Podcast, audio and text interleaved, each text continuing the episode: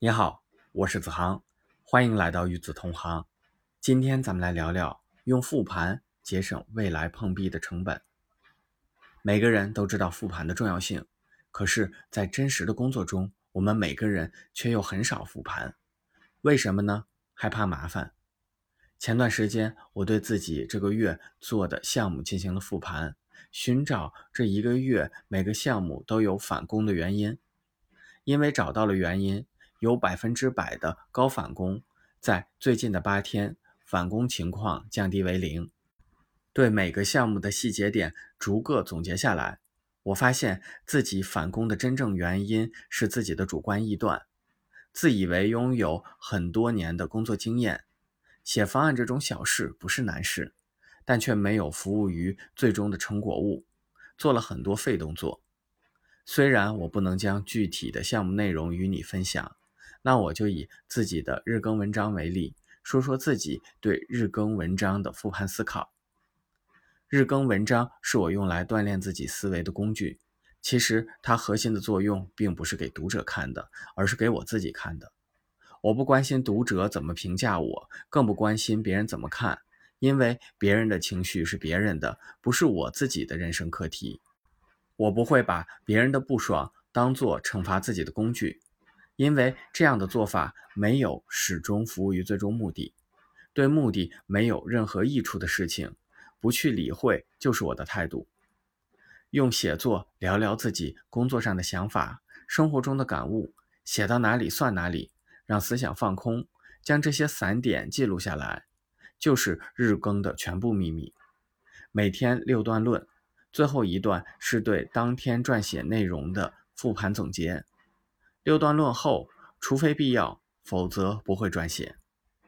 六段论的好处就像一个刻度杯一样，每段的字数控制在三百字以内，六段基本上就在一千八百字以内完成了。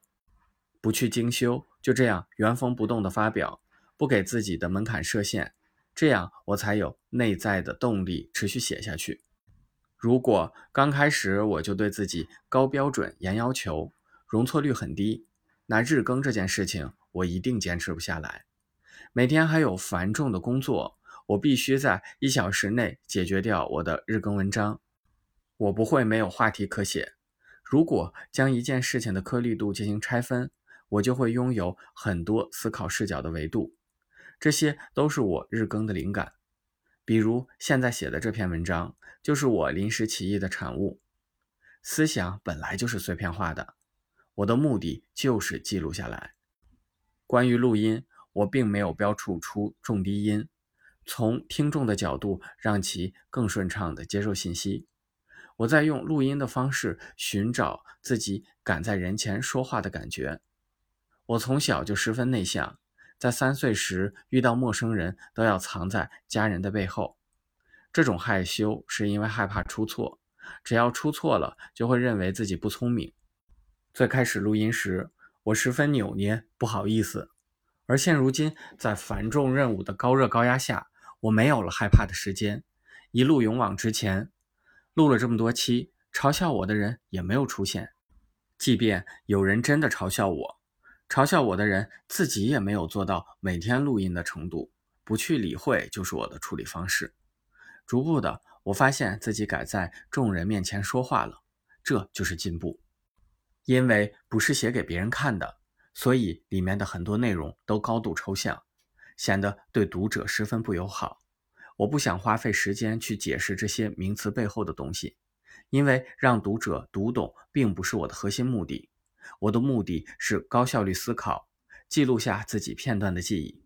如果想看写给读者的内容，我现在开辟了“子航讲透”这个专栏，里面的内容会更满足读者的期待。当然，我每天的日更文章也会有撰写细节的内容，深入剖析一件事情背后的来龙去脉。虽然逻辑不严谨，但表达的思想却是完整的。我的每篇文章。都是未来内容撰写的素材库。不仅如此，我每本电子书上的笔记都会同步到自己的电子笔记中，随时搜索，方便查阅。通过这样的复盘，我看到了日更的意义，更看到了自己未来成长发力的空间。在自我发展的进程中，这为自己未来的变化留下了空间。因为今天的复盘，我赚到了成长空间。如果不去花费这一小时进行梳理，我未来可能将会花费一年的时间去碰壁试错，这样的时间花费不值。关于成长，只有亲自复盘，才知道自己究竟是怎样想的。每一个步骤环节的点状深入思考，会让我自己挖掘表象背后的真因，用这些真因改进自己可控的部分，不可控的部分就交给运气。尽人事，听天命是我的态度。将自己能做好的内容做好，我并没有苦哈哈的坚持，而是在尽情的享受。日更只是我助推自己实现成长的燃料。聊到这里，我来进下梳理。因为今天的复盘，我赚到了成长空间。如果不去花费这一小时梳理，我未来可能会花费一年的时间去碰壁试错，这样的时间不值得浪费。关于成长。只有自己亲自复盘，才知道自己究竟是怎样想的。每一个步骤环节的点状深入思考，会让自己挖掘表象背后的真因。这里是与子同行，好好学习，与子同行，帮你远望世界，重新理解世界。如果你喜欢子航的文字，可以在微信公众号中搜索“与子同行”，航是航天的航，点击并添加关注，我在这里等你。咱们下期再见。